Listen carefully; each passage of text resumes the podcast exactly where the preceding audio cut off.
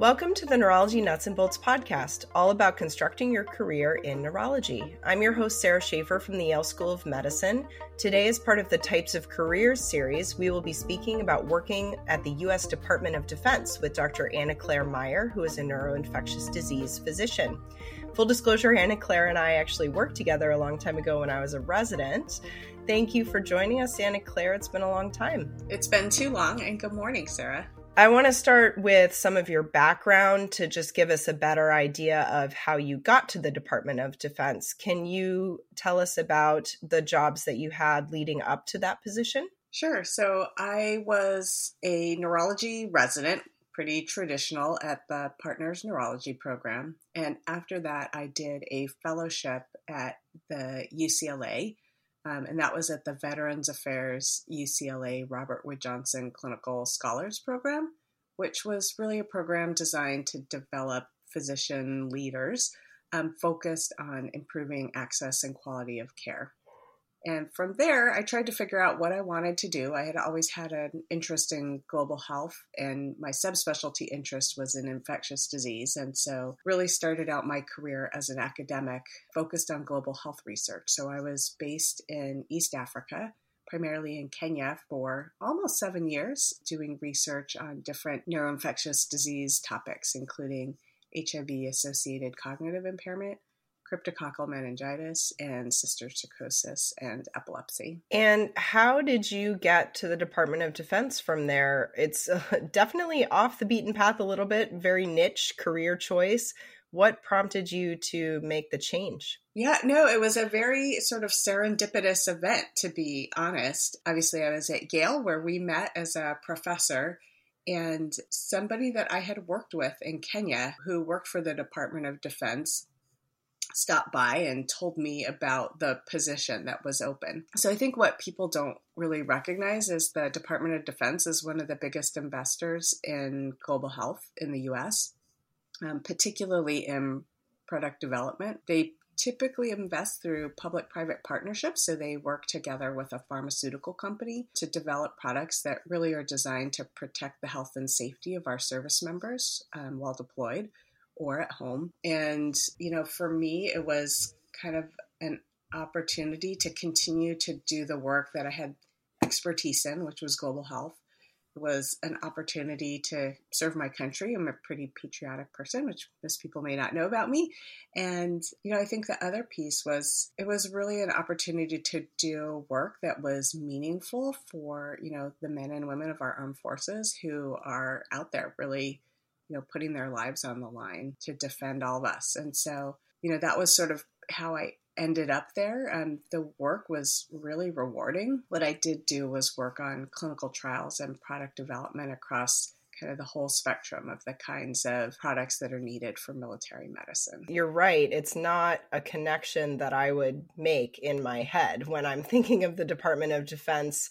I'm not thinking about global health and medicine. Uh, so it's interesting that they're big investors in this and that they have career paths for medical doctors like yourself. What was your day to day like and your week to week like when you were working there? You said you worked on some clinical trials. What did that actually look like? Were you traveling? Were you working directly with armed service members? Were you mostly in the DC area working in an office? So I was based at the U.S. Army Medical Research and Development Command, which is headed, the headquarters is in Fort Detrick, Maryland. So I was based there. I did travel a lot. The role typically of the government is to provide technical oversight to programs. At MRDC, which is the, the acronym for my command, we also have labs where research is done. Um, so we had physicians, we had PhD scientists, both in uniform and civilian, that did a lot of work. I worked up more in kind of research administration and really worked as a technical advisor to the person who was in charge of all of our public private partnerships to do development of drugs, vaccines, um, new blood products, medical devices, as well as um, operational medicine products, which are kind of like occupational health for for a civilian context. Was all of your work focused on the medical care and protection of service members or does the work that's done at the Department of De- Defense in medicine also kind of extrapolate to community medicine either in the US or abroad? So, yes and no. Obviously, the focus is going to be on products that are important for our service members. That's the overall mission of the organization is you know to advance military medicine and, and to protect the health and safety of our service members yeah i sort of i shared with you kind of my first position my second position was as a advisor to our commanding general at mrdc and there you know i provided sort of technical advice across our whole spectrum. And so the whole command did a number of different things. So there is a program called the Congressionally Directed Medical Research Program that is around $1.2 billion a year that is provided in funding as grants, similar to the way NIH would provide grants to external investigators. That program is focused both on health and safety of military service members, but also their family members, and the American public. It's a kind of underutilized resource as I have talked to my fellow colleagues in, in academics. So, I mean, I think for folks who have interests that are aligned in that direction, it's a really great program that I think people aren't all that aware of. And they actually do research in everything from breast cancer to prostate cancer to tuberous sclerosis, dementia, as well as military medicine topics. And then, you know, our command had labs all over the world um, that focus on everything from infectious disease, combat trauma and surgical care, operational medicine, aviation medicine, and then they also do work in kind of global areas. So there are labs abroad as well that focus on topics kind of relevant to those areas. You know, but I think our military service members are just like us, so they have the same health problems in many cases that we do. They just happen to have them in places that are very remote and difficult to get to and often resource poor. And that I think is the other link that kind of connects them back to a lot of global health work. Um, because that's the same kind of environment I had sort of spent most of my career in academics working in, both conducting research and, and developing products for that kind of environment. And you mentioned some of the other physicians and medical personnel that you worked with. Can you talk a little bit about the broader medical community within the Department of Defense? What was kind of the medical environment? I mean, so interestingly, in at our headquarters, I was one of very few physicians. I think during the five years that I was there, there was maybe one other physician that worked up at headquarters. So it was really an interesting experience, and for me, kind of my first professional one where I didn't work all with physicians. So certainly in academics and when you're attending in the hospital, you're working with pretty much only physicians or other healthcare professionals. Up at headquarters, I think there was, yeah, one other physician. We had a lot of combat medics and other healthcare professionals, but very few physicians. I think for, you know, neurologists looking for careers, there are a lot of opportunities in the research space, primarily focused on traumatic brain injury, if you have a real interest in military medicine. The career paths for physicians in the Department of Defense are a couple for civilian physicians. So I'll just differentiate. You know, folks who are in uniform, it's a very different path. So I won't speak to that. Um, but for a civilian physician, there are kind of three different ways to be engaged. One is really as a physician providing care. I think folks don't often understand that the Department of Defense provides healthcare as well directly to service members and their families through an organization called the Defense Health Agency. So there's sort of regular jobs at a hospital that you could work at under the Defense Health Agency. And those are separate from Veterans Affairs Hospital. It's a different department in, in the government, which I think many of us forget our civics lessons and what are different departments and et cetera. But it's a different, different um, career path in the VA. So there are um, Defense Health Agency physicians. There is actually a university called the Uniform Services University of Health Sciences that has physicians as well. And then there are the Department of Defense and Army labs. I worked under the US Army, um, but there are Navy labs as well and Air Force. And each of the, the various labs focuses on different topics, obviously, as you might imagine. Air Force labs are very focused on aviation medicine. Navy, for example, um, has a lot of work on, you know, undersea uh, medicine and sort of related topics. And the Army is pretty broad just because of the the spectrum of different environments that they work in. So then there's regular researcher jobs. You know, I think the difference between doing research in academics and doing research um, in the government is that in some ways you have less of a say over your specific topics. You know priorities whether you you know work at nih or at cdc or at the department of defense which are other places where physicians can conduct research in the government you know your general priorities and topics are often set based on the priorities of the organization that you work for right so, like, you couldn't go to CDC and do research in a maybe a rare pediatric disorder because they're a public health focused organization. Similarly, for Department of Defense, um, you would work on kind of overall topics that are of priority to the Department of Defense. But within that spectrum, I think the amount of freedom that you have is really quite amazing and you don't have to write grants. so I think that would be the huge plus for those of you or in academics and uh, plus plus plus plus yeah there's obviously a prioritization process and and and a review of the work that you do but it's certainly it's it's just not like writing grants as an academic which you spend a lot of your time doing. That's a wonderful overview. Thank you. How does the pay and benefits compare to jobs in the private sector or in academics? So, for folks considering jobs in the government, it's a very different process, both for recruitment and hiring, as well as negotiating your salary, than it is either in the private sector or in academics. Um, so there are base salaries that are structured and they're based on your seniority and the role of your position. However, um, so if you you know ever look at a job and all the jobs are posted on USA Jobs, um, if you ever look at one of those jobs, you'll look at the salaries and they look not at all competitive with academics or the private sector. And the reason for that is that all the jobs as posted are posted by regulation for the salary range for that level of position, right? So for folks who are familiar or not familiar, all the government has there's something called the the GS scale, which sort of lays out what your your salary band would be.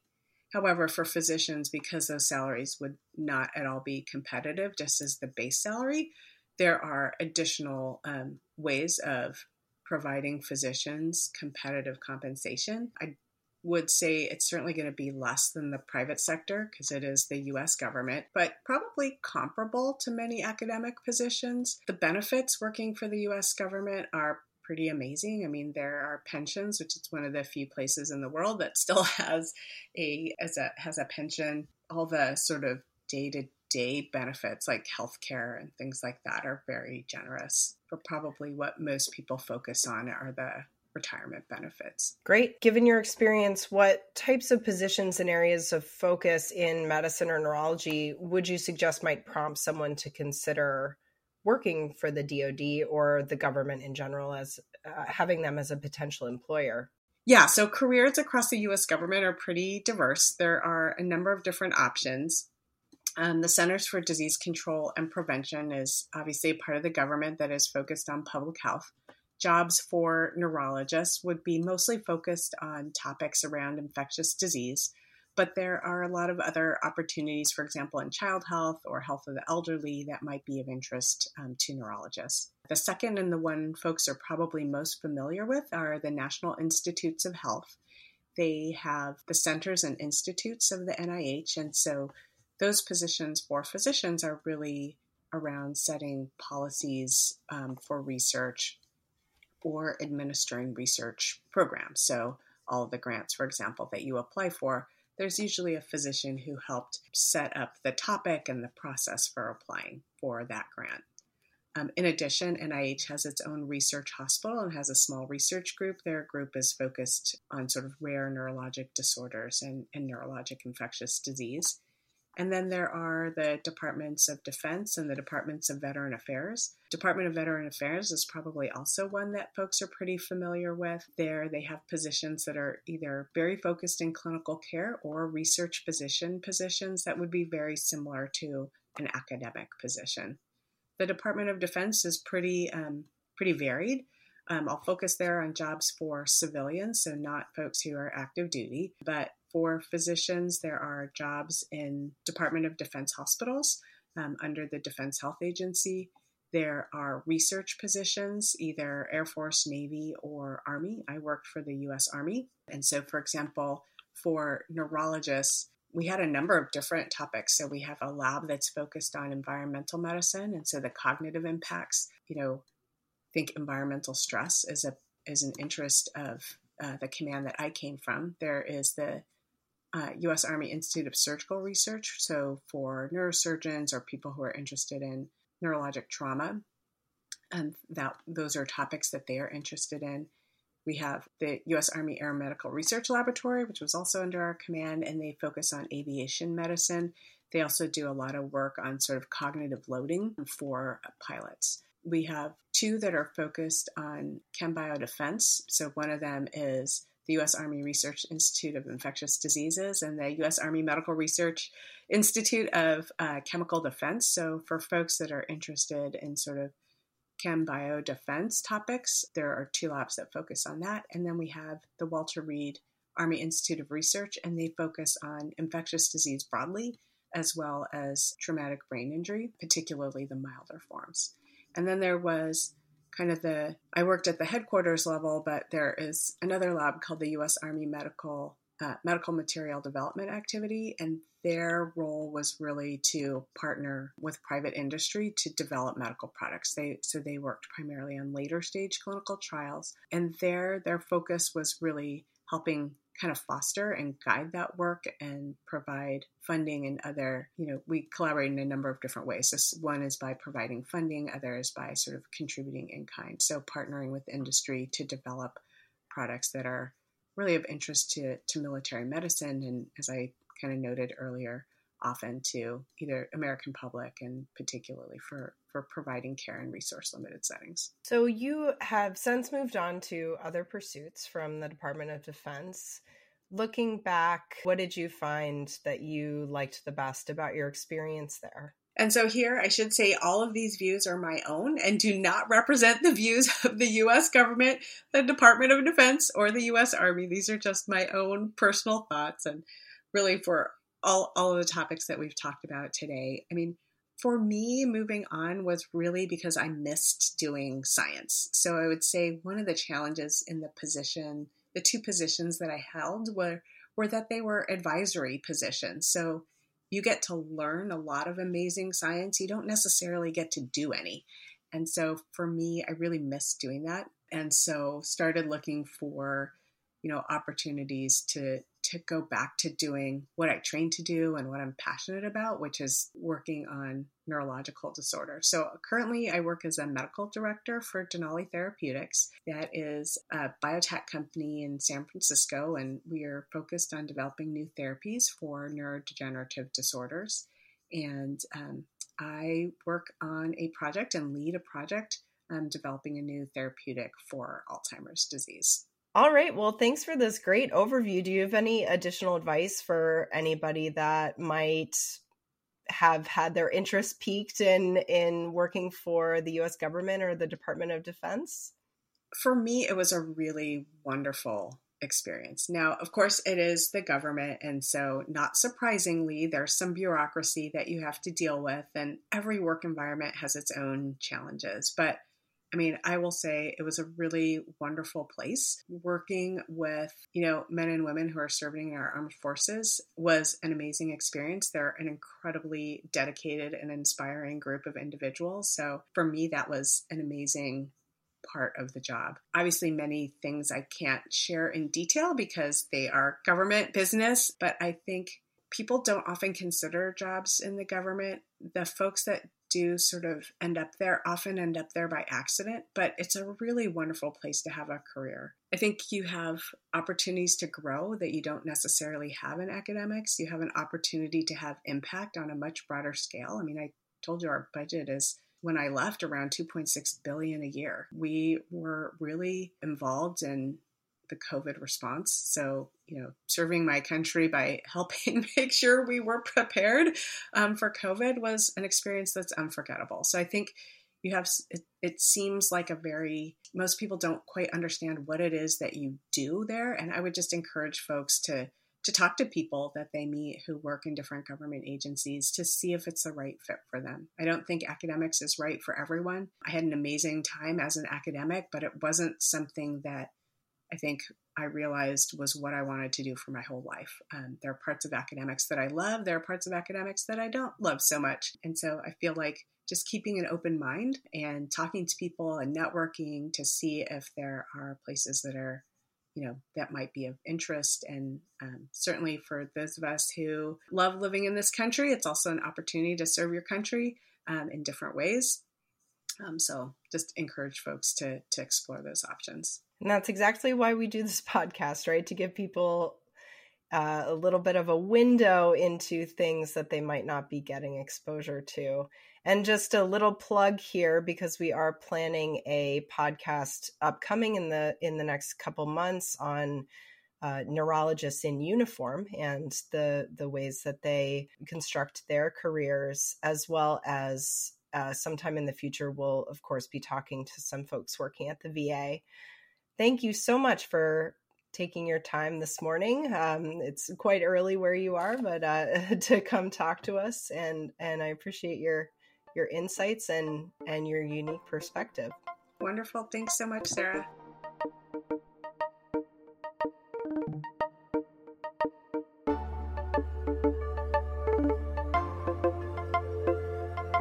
Neurology Nuts and Bolts podcast was created and produced by myself, Sara Schaefer. This podcast is not recorded as an official podcast of any institution or organization. The podcast is unfunded. Opinions are those of the individual participants. Music by Audrey Nath, artwork by Shivani Ghoshal. Want more content like this? Be sure to subscribe to the Neurology Nuts and Bolts podcast wherever you get your podcasts to hear more about constructing your career in neurology. Follow us on Twitter at NeuroBolts and on Facebook at Neurology Nuts and Bolts to stay up to date on new content and give us feedback on what you want to hear. And tell your friends. Thanks for joining us.